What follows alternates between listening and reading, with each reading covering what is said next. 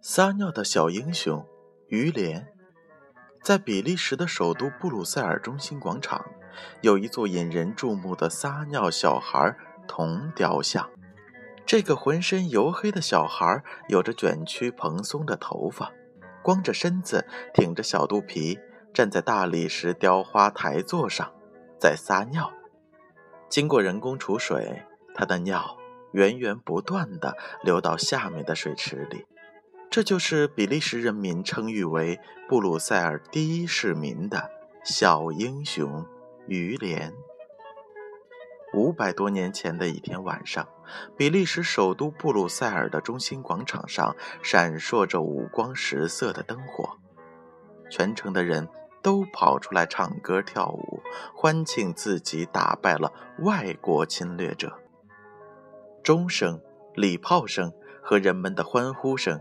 交织成雄壮的乐曲，在首都的上空回荡着。这是激动人心的时刻，它标志着受侵略、受奴隶的痛苦已经结束了。就在人们欢庆胜利的时刻，残敌派出了一个坏家伙，溜进了市政府的地下室去搞破坏。这个地下室里面放着许多的火药。只要一点火星落到火药上，就会引起巨大的爆炸。那么多的火药能把整个市政厅和附近的房屋都炸瘫，欢庆胜利的人们也都会被炸死。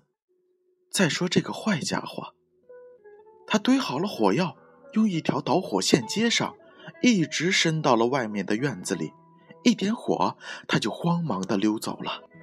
这着了火的导火线就丝丝的往地下室燃烧进去，人们谁都没发现这危险的火花。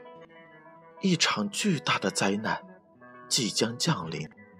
正在这个万分危急的关头，偏巧有个叫于连的男孩到院子里玩耍，他在墙角发现了那闪着火花的导火线，正在一寸一寸的变短。他知道地下室里有火药，并且在战争中懂得了导火线在火光中变短是怎么一回事儿。他想去用水扑灭，可这里没有水，到老远的地方打水去已经来不及了。就算是跑去喊大人，恐怕也不行了。他忽然想出了一个很好的办法，他跑到墙角边，朝导火线上。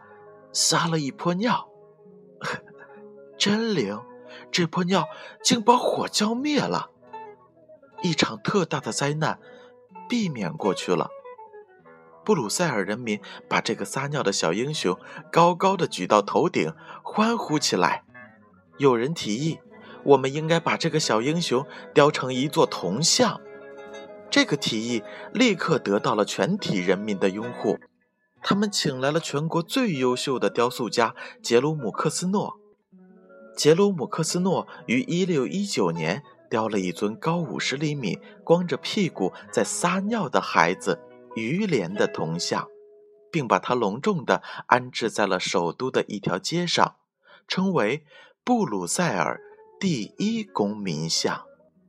此座雕像已成为布鲁塞尔观光客的必去之地。一六九六年，荷兰总督为他制作了第一件衣服。此后，不断有富商及各国来宾将本国特色的服饰馈赠给他，于连也就得以不时地上演时装秀。现在，布鲁塞尔市中心成立了一座博物馆，专门收藏各国赠送的服装，其中还有中国赠送的中国人民解放军军装。和布鲁塞尔建成千年时，北京馈赠的汉族对襟小裤褂。在漫长的岁月中，小于连也几经磨难。一七四七年，法国国王路易十五的士兵看中了这个可爱的头像，将其偷走。此事引起布鲁塞尔市民的极大义愤。后来，路易十五下令物归原主。并赠送一套王宫禁卫军礼服，还封他为圣路易军团的骑士。此后，小鱼莲像又遭受到了十几次的偷盗，但都是大难不死，保留至今。这就是我向大家讲述的我心中的超级英雄。我相信他也是布鲁塞尔市民的超级英雄。他集智慧和勇敢于一身，拯救了人民，也拯救了世界的和平。